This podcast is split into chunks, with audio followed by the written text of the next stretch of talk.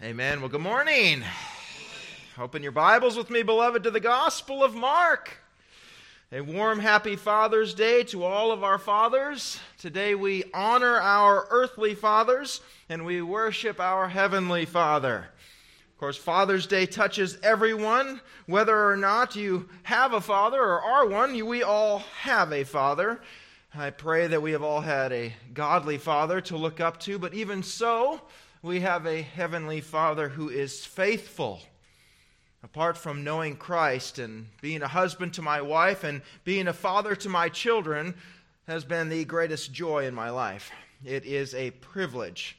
So we want to applaud and we want to thank the faithful fathers out there who are day in and day out providing for their families, being the priest of your home, leading your wife and children, pointing them to Christ, we rejoice in that. And we thank the Lord for you. And yet we know, beloved, that we have a crisis of fatherhood in our country. Fathers, we are told by our culture today that the source of our ills, particularly with our boys, is due in large part to something called toxic masculinity to do things with our boys that engender masculinity, they say, is not just wrong and problematic, it is, in fact, toxic. To engage in activity that would be considered stereotypical male is wrong. That it's perpetuating male dominance, which, of course, is the real source of our problems in America, they say hunting with your boys, shooting guns, fishing, fixing lawnmowers, and wrestling them to the ground all perpetuating the patriarchy. As we look to the tragedies of school shootings, as we look at crime that is so pervasive in certain communities, the constant and consistent thread in nearly all is the lack of a father. The lack of masculine influence that is meant to train up, to teach, and to restrain a young man. Fathers, nearly 50% of all boys you see are being raised by a single mother. 80% of all teachers are female. This means that one out of every two boys has 100% feminine influence in the home and 80% feminine influence in his school. Our boys and young men are awash in femininity. The problem is not toxic masculinity, Dad. Don't buy it for a second. Moms can do a thousand things that dads can't. I see it every day. I can testify to that. But God has designed a boy, a young man, to need his dad. There are some things only you can do. To see leadership demonstrated, modeling a strength in gentleness, who would fight any wolf at the door but never fail to open that same door for a lady. If they want to call that toxic masculinity, then dads, let's get toxic. So happy Father's Day. Happy, manly, masculine, testosterone fueled Father's Day. And every godly woman in the world said, Amen. Amen. Amen.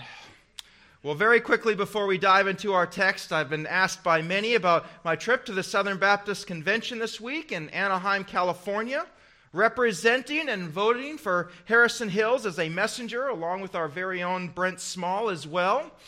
While there will be much more to talk about in the coming weeks, I can say with certainty that many, many pastors are returning to their congregations this Sunday incredibly saddened by the continued trajectory of the SBC. And there are many, many things that can and will be discussed in the coming days and weeks concerning what that means for us as a body of believers in Lanesville, Indiana. A body of believers that is committed to the clear teachings of the Word of God. A body of believers that rejects pragmatism. And while we love and desire unity, above all, we desire truth. Undiluted, unfiltered, uncompromised. So, know, beloved, that church leadership is in continual prayer concerning these matters, with much more to be discussed in the coming weeks. But until then, be encouraged. God's church is as strong as ever. We are not back on our heels. The gates of hell are not prevailing against her. Jesus gave up his life for his bride, the church. He loves it, and he will guard it. You know, dear brother Dr. Steven Lawson, who I believe many of you ladies now know through your study that you began this week, which I heard such wonderful things about, said recently, quote, Jesus will build his church. He will not build our church, and we will not build his church. He will only build his church. And so he shall. Amen? Amen. Well, two weeks ago, we began our series titled Jesus on Divorce.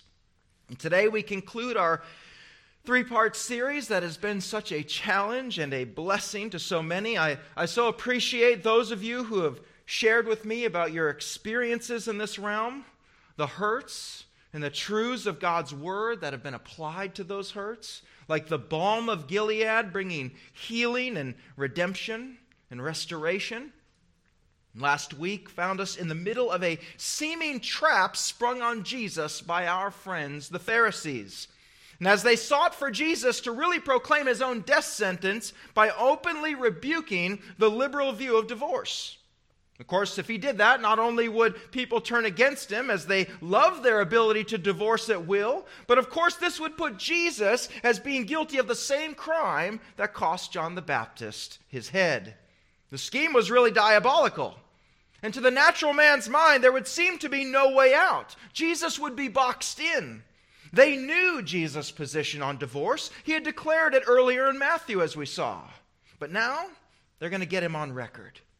No doubt running with that information, taking it straight to Herod and Herodias, whose fortress palace was quite close to Jesus in his time here of his Perean ministry. Now, we must remember for those who, who may have missed earlier parts of our series that Jesus has left Capernaum. He's left Galilee, this time for good. He would not return again until he was the risen Lord, and he is risen today. Jesus is heading south on his divine timetable so as to arrive in Jerusalem in chapter 11 just in time for Passover, to be our Passover lamb. And we saw the pivotal, very, very, very understated moment in chapter 10, verse 1, where Jesus leaves Galilee for good, heading south. We could well and truly call this a six month death march for Jesus. He knew where he was heading, he knew what would happen to him there. Every step south Jesus made being one step closer to his agony and to our redemption. I want us to have that divine timetable in our head as we're shifting into high gear and top speed toward Jerusalem, which makes every topic at this stage covered by Jesus, if it were possible, even more pressing. Time being short has it has a way of sharpening priorities, saying only the important things, keeping the main things the main things. If Jesus is dedicating time for this, it's a matter of great urgency. Of course, all things Jesus said were of divine importance, but there is a personal intensity of teaching with his disciples at this point. Jesus' response to the Pharisees concerning divorce was masterful, was it not? giving us a pattern for our own worldview. He doesn't get into the weeds parsing the, the teachings of Rabbi Hillel versus Shammai.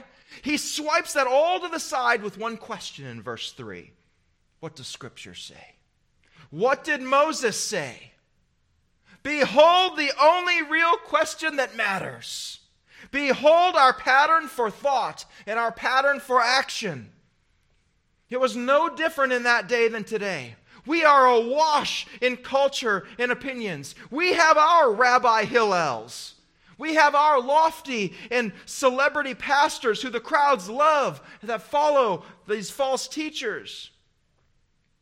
To follow, to call out such a person, to name such a one, as Paul commands us, is to set the majority of evangelicals against you today. Sadly, even this week, I watched Rick Warren a false teacher, receiving a standing ovation from the crowd at the SBC convention following a speech that would make any pastor blush. To name him and to call him out is to set yourself at odds with the prevailing winds of our day. But see to it Paul warns the church at Colossae that no one takes you captive by philosophy and empty deceit, according to human tradition, according to the elemental spirits of the world, and not according to Christ. We have our Rabbi Hillels. We call them out and ask, What does Scripture say? We have much to see in our text today, beloved, much ground to cover, so we're going to dig right in. I try to give thorough reviews, but need to proceed. So if you've missed any of the two previous messages in this series, I would encourage you go online if you're able.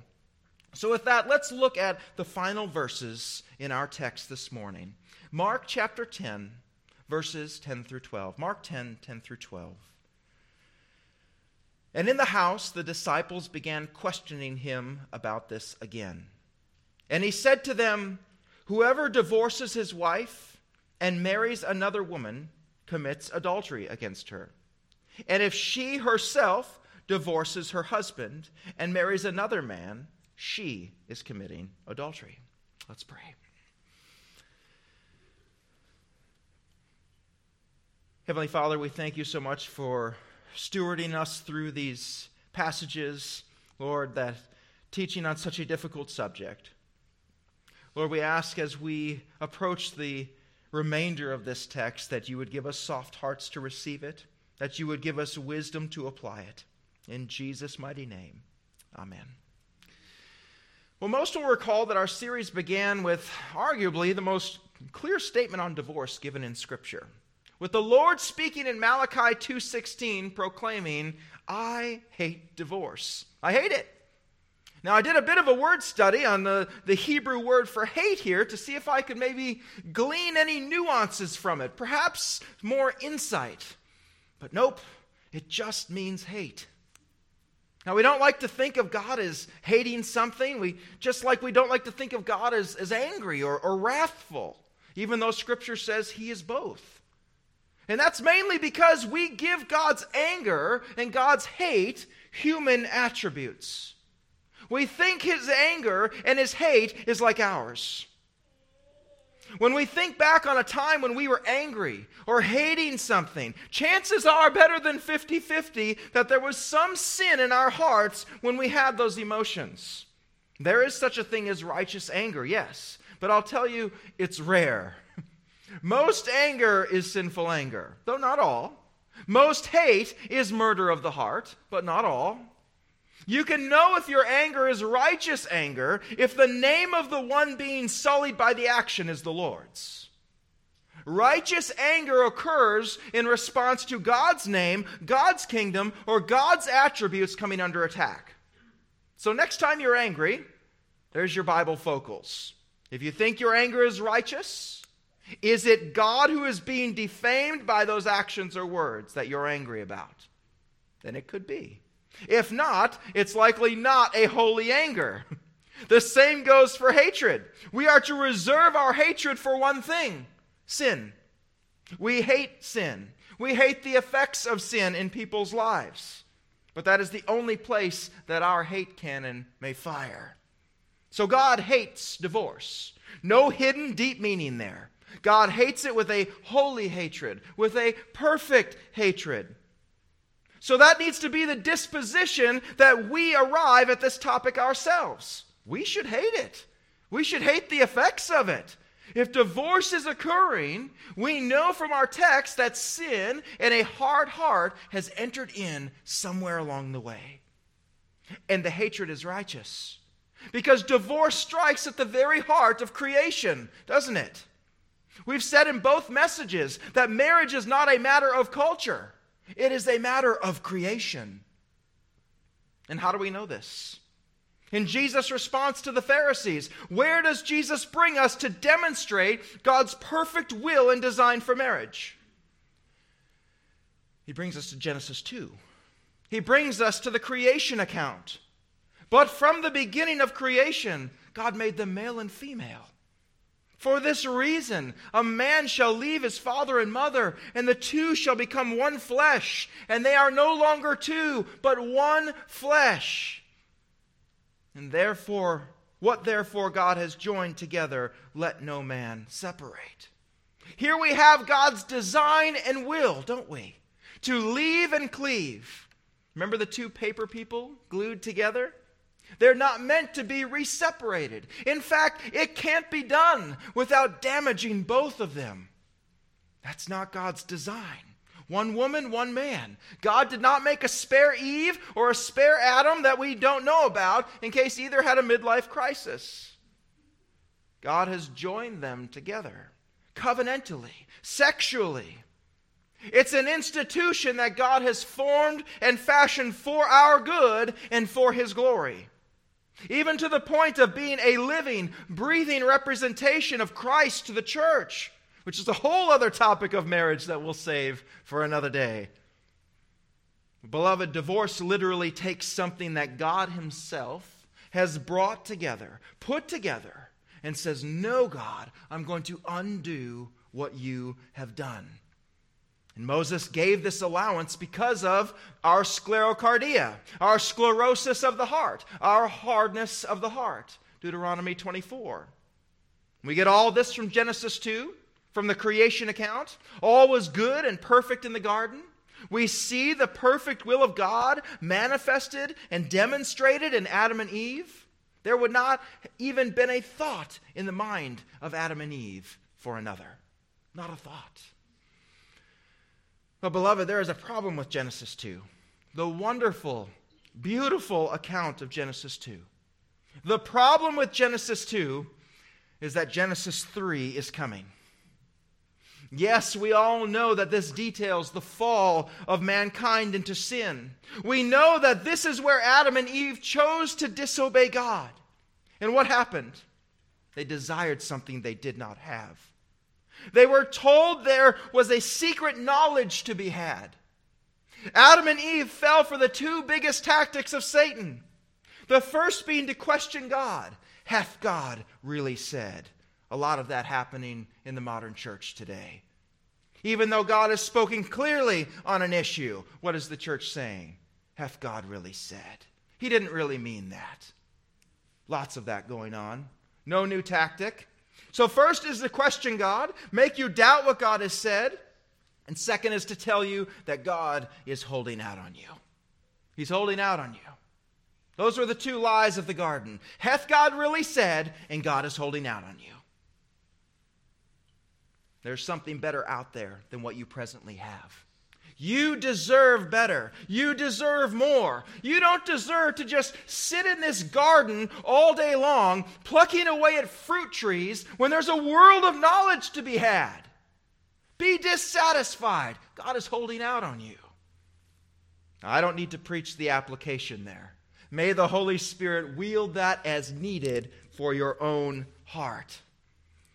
But what lies buried within Genesis 3 is not just the accounting of the fall and the consequences of the fall, it contains within it the heart and the driver of divorce as well.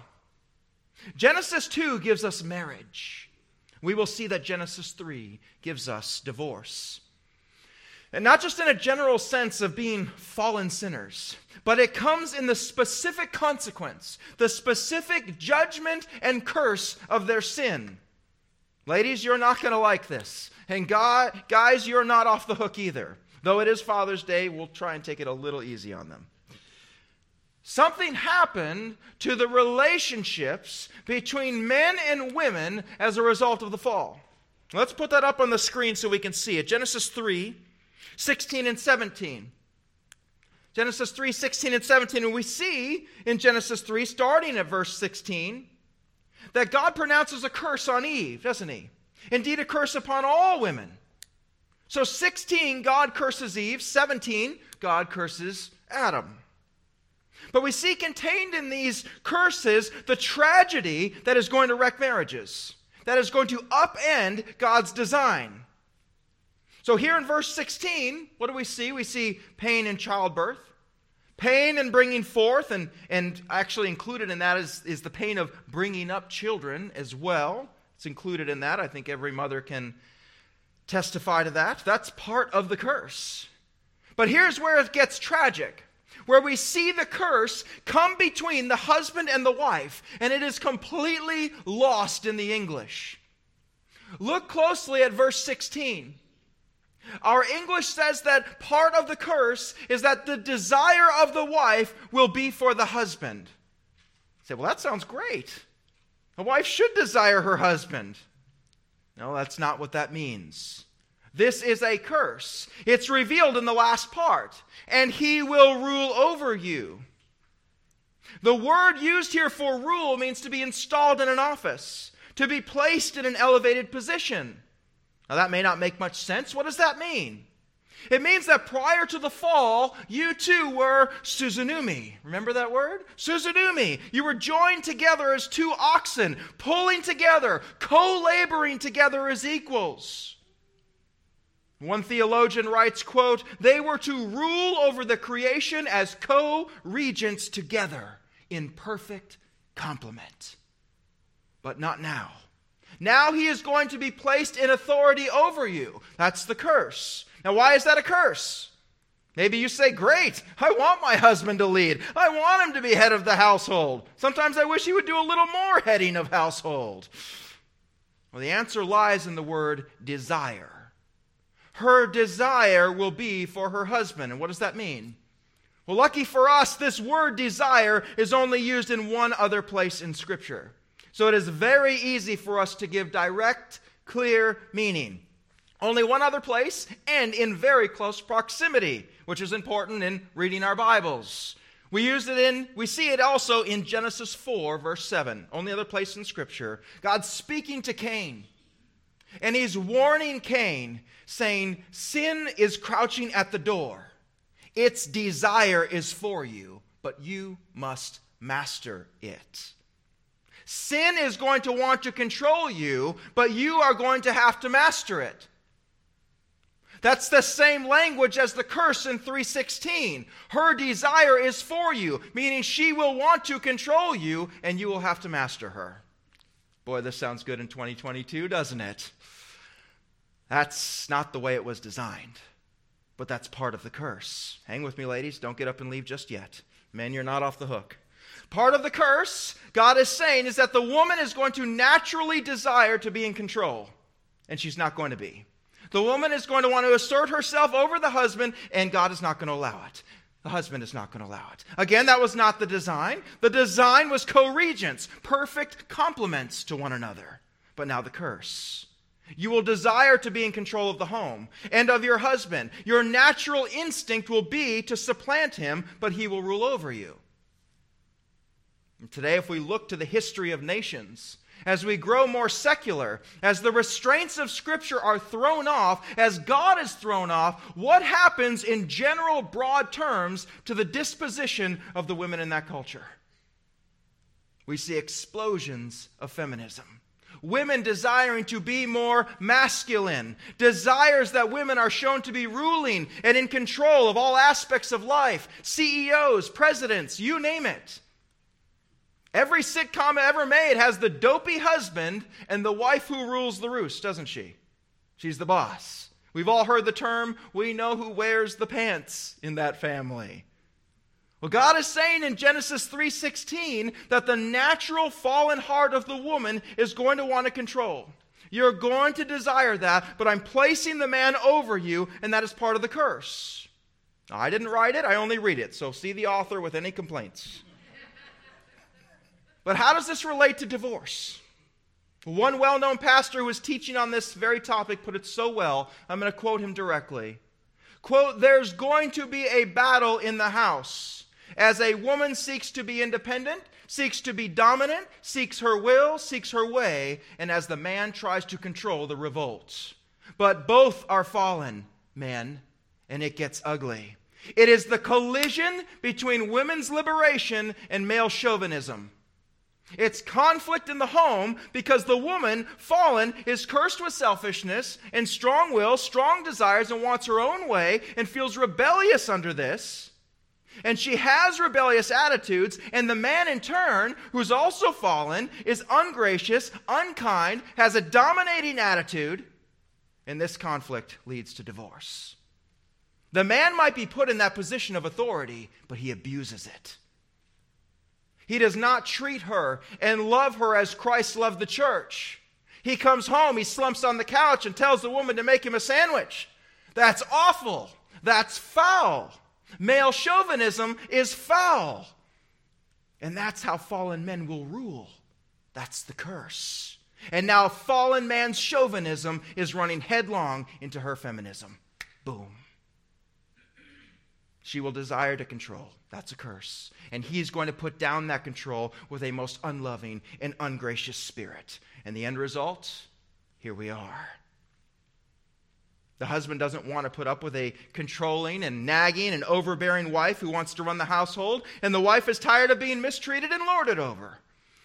And divorce knocks at the door. It's the far easier option than the path of sanctification that admonishes us. Now, as the church submits to Christ, so also wives should submit in everything to their husbands. Husbands, love your wives as Christ loved the church and gave himself up for her. That's the hard path.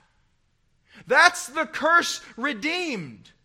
Yes, the world is fallen, and our marriages reside in that fallen world, and the structure of the curse remains until there's a new heaven and a new earth, but we have been redeemed from the curse.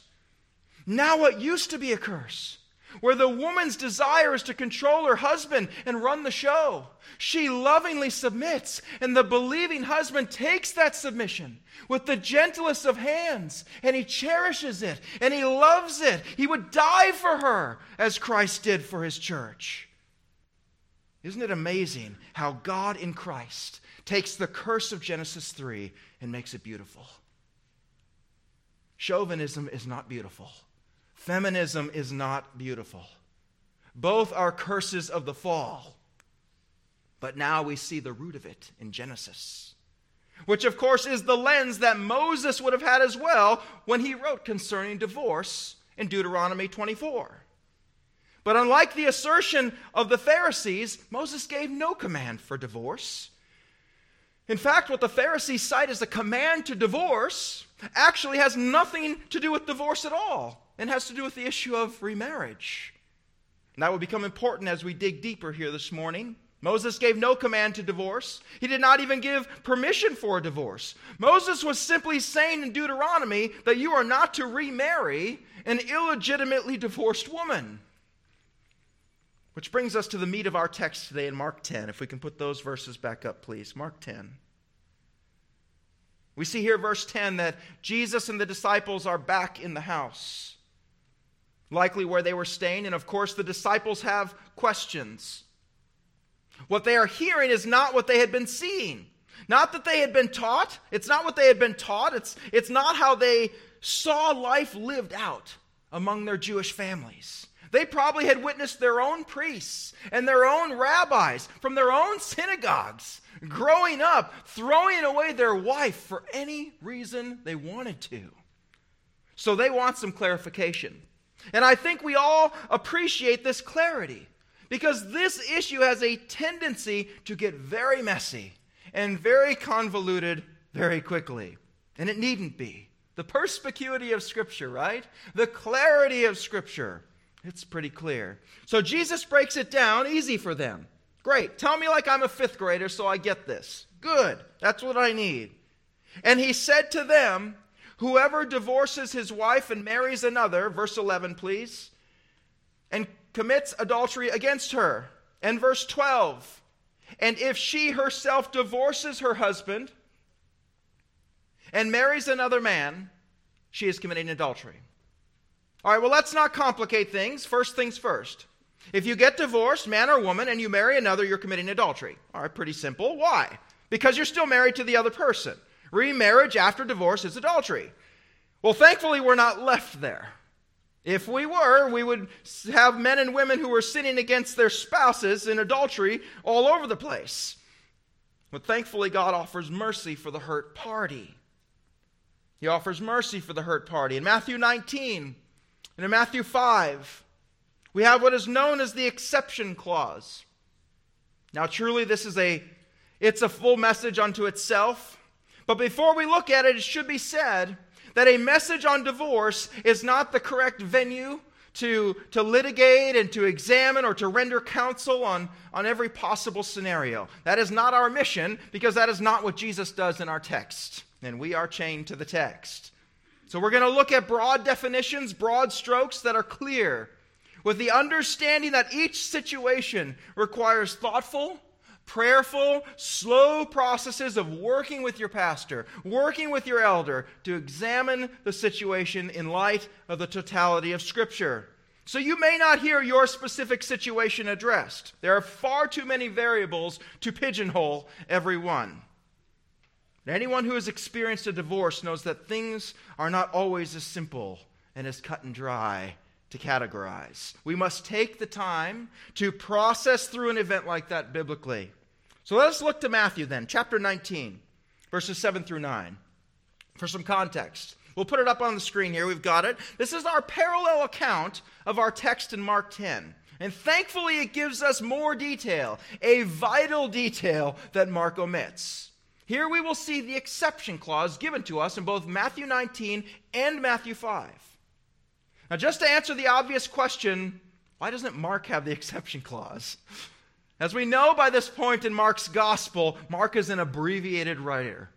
If something is a given or an assumed to be understood, Mark doesn't write it. It's his style, to the point.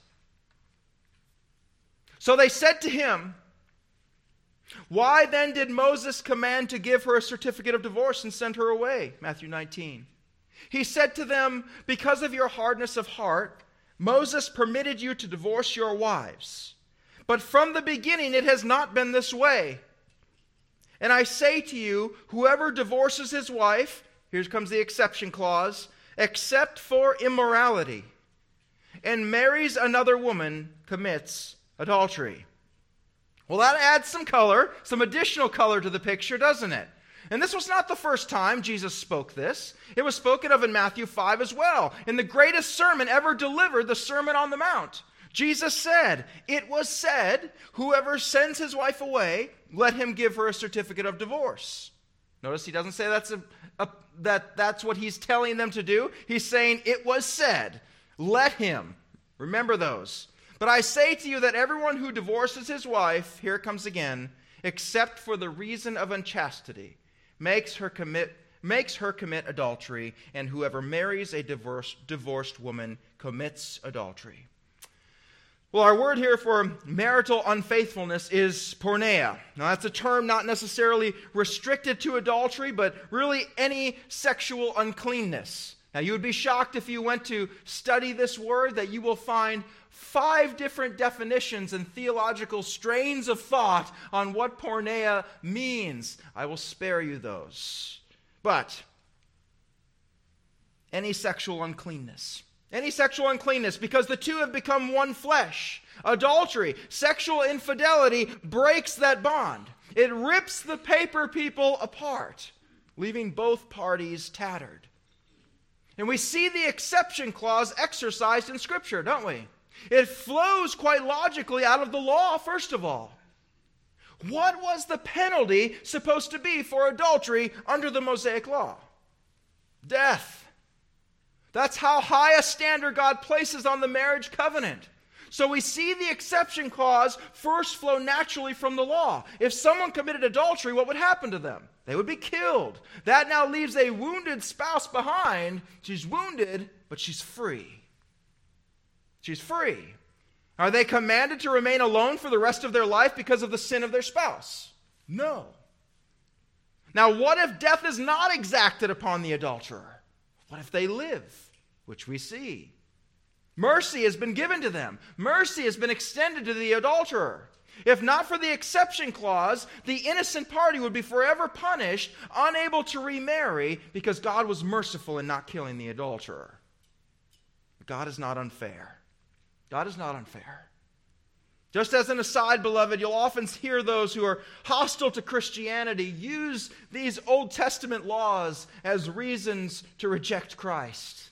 Of course, they'll ask you did, you, did you put your child to death for their disobedience? Will I be stoned for eating shellfish? You'll hear those things. Don't shy away from those remarks. They're actually great inroads to the gospel, to the holiness of God. That God had a people set apart for himself, that they were not to be as the world. Thus, God made the consequences so severe that no one would ever break them. And indeed, there's no record in the Old Testament of a child ever being stoned for being disobedient. Turns out that law made for awfully obedient children. Well, the same goes for adultery. Death was commanded and was even sometimes acted upon in politically expedient circumstances. Remember the woman caught in adultery in the Gospel of John? They wanted to stone her. Now, they didn't care as much about her, as, her adultery as they did to trap Jesus. They could have just sent her away. And ironically, probably most of the men holding the stones that day actually were in adultery as well because they had all divorced their wives for illegitimate reasons and taken new ones. One has to wonder what did Jesus write in the sand that made them all drop their stones and walk away? And we see it walked out as well with Mary and Joseph. Joseph assumed Mary had been unfaithful. She was pregnant, pretty convincing evidence. Joseph could have publicly exposed her. She could have been stoned. Instead, he was going to divorce her quietly. And Joseph was a righteous man. Divorce was allowed. Now, this is what's known as the betrothal view. Again, five different theological strains of thought that I will spare you from in that. But Study that later if you're more interested to know more. So we see allowance given. Allowance is given clearly. Jesus says there is allowance given. We also see something of an exception clause is given by Paul in 1 Corinthians 7:11 for what would seem to be an abandonment of the believer by their spouse. Now here God would seem to possibly allow for remarriage as well. Now, there are a whole host of intricacies to that, which we don't have time to cover. It's a much more nuanced topic than it appears.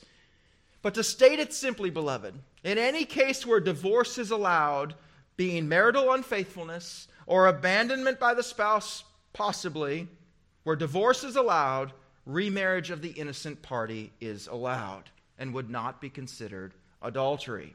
That's grace. That's mercy that's given to the innocent party. Now, what about a person who gets a divorce for a reason other than the two reasons we see in Scripture and then gets remarried? Well, Scripture says that is adultery. So now we must ask the question is this adultery now an act or a state? Is this remarriage an act of adultery or a state of adultery? Well, most of the time, our Greek is a clear help to us here. Help to us here, not as much uh, without some digging, but it does come too. The word for adultery here is given in the present tense. Now, unfortunately, present tense, as many of you know, means a continual state. Now, that would be bad if that carries over to this situation, because that would mean that adultery was not an act, but a continual state. However, the present tense does not always mean a continual state. We have what's known as the aorist or the punctil- punctiliar sense. Oh, that's a fun word to say. Which simply means that an action took place, an act, something happened. In fact, if we look at Jesus' use in Matthew 5 on the Sermon on the Mount, when speaking of divorce, he speaking of divorce, he uses this present tense. Well, we know that divorce is a one-time act. You're not continually being divorced. You are divorced once. And we see the use of this present tense. And that is good news. That is good news because that means that the adultery spoken of for those who may have divorced for illegitimate reasons is an act of adultery, not a continual state of adultery. It was only the single act of remarriage itself that was adulterous. Now, I know that may sound heady or, or like we're in the weeds, but it's incredibly important. Imagine being a remarried couple who thinks that every time they're intimate, they're committing adultery afresh. You think that might have an impact on a marriage? It matters. It matters. Thus, if that is your case, even if you remarried in this state, you have come to Christ. He has forgiven every sin. He has washed that clean. You are to live your marriage out now to the glory of God. He will redeem and restore. That's his specialty, even in an act of adultery. But that's the law, beloved. That's the law. What you can do. Now the question becomes what should one do? As always, the heart of the matter is a matter of the heart. God hates divorce. As believers, we should hate it as well. You know, back in seminary, I had to do some extensive writing on the, the topics of divorce and remarriage because it's something that pastors encounter all the time. It's one of our most common questions and issues in counseling. And there are more intricacies in this topic than you could possibly imagine, more than we could cover in this series without giving you a PhD in theology.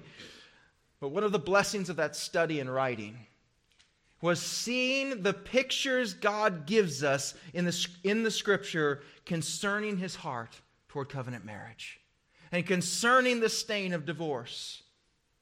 Where John to Jeremiah 3, verse 1, the Lord speaks to his beloved Israel.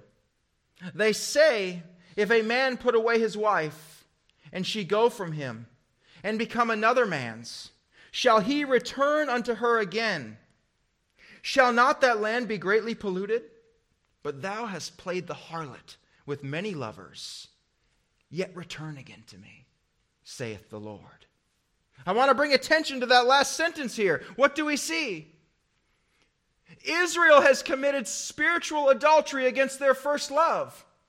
And we see a picture of one party being wronged and hurt, yet being long suffering and reconciliation being the finishing goal.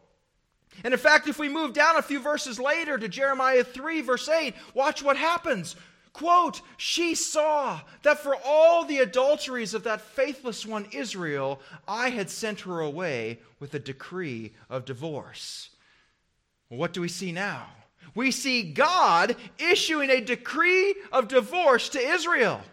But the context here tells the story. God had toiled with Israel for 700 years at this point through adulteries, idol worship, stubbornness, bitterness, complaining, unrepentant living. One need only read the history of the Israelites to know the wicked and continually adult, continual adulteries that were perpetrated upon their first love, the Lord. Was this divorce decree something God did lightly? Heaven forbid. In fact, even after all this, after the harlotry and adultery of Israel, just five verses earlier in Jeremiah, we see God crying out once again to return to him. Another beautiful picture into the heart of God towards marriage and divorce is the story of Hosea and Gomer. The synopsis of this story is that God tells Hosea to marry Gomer. Gomer was a known prostitute. To demonstrate a picture to Israel of his relationship with them. And in time, Gomer gives birth to two illegitimate children from her prostitution. And she continues on in her prostitution. And Hosea does everything he can to stop this. And all the while, he cares for her and pursues her. And finally, Gomer has hit rock bottom. And Hosea goes to find her. And he finds her naked, being sold at auction to the highest bidder. Now, does Hosea trot out the exception clause? That's it. I've had enough. No. Hosea buys her, rescues her, and takes her away. Tell me, should Hosea have divorced her? Well, would he have been legally justified in doing so? Legally, perhaps, but that isn't the point. God is demonstrating the heart of the matter. Hosea had every right to divorce Gomer.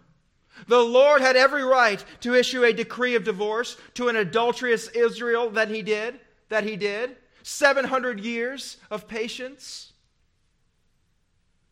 however destructive sexual immorality is to a marriage, it does not mandate divorce. Yes, it's allowed at the end of a very long and pleading road.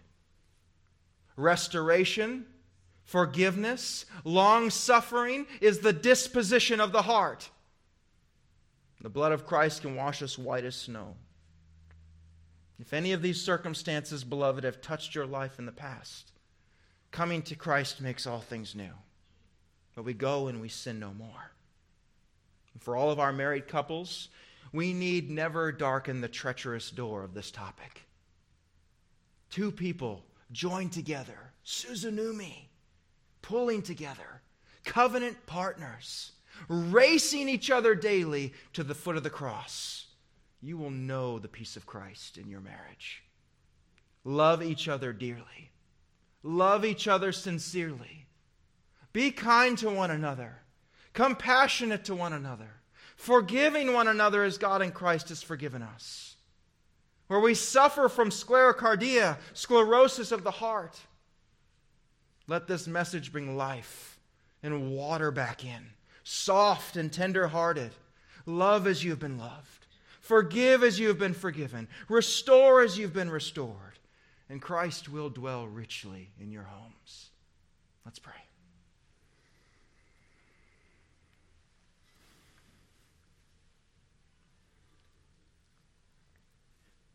Heavenly Father, we thank you for the gift of marriage, the unbelievable institution from the very foundation of the world, from the very creation of the world.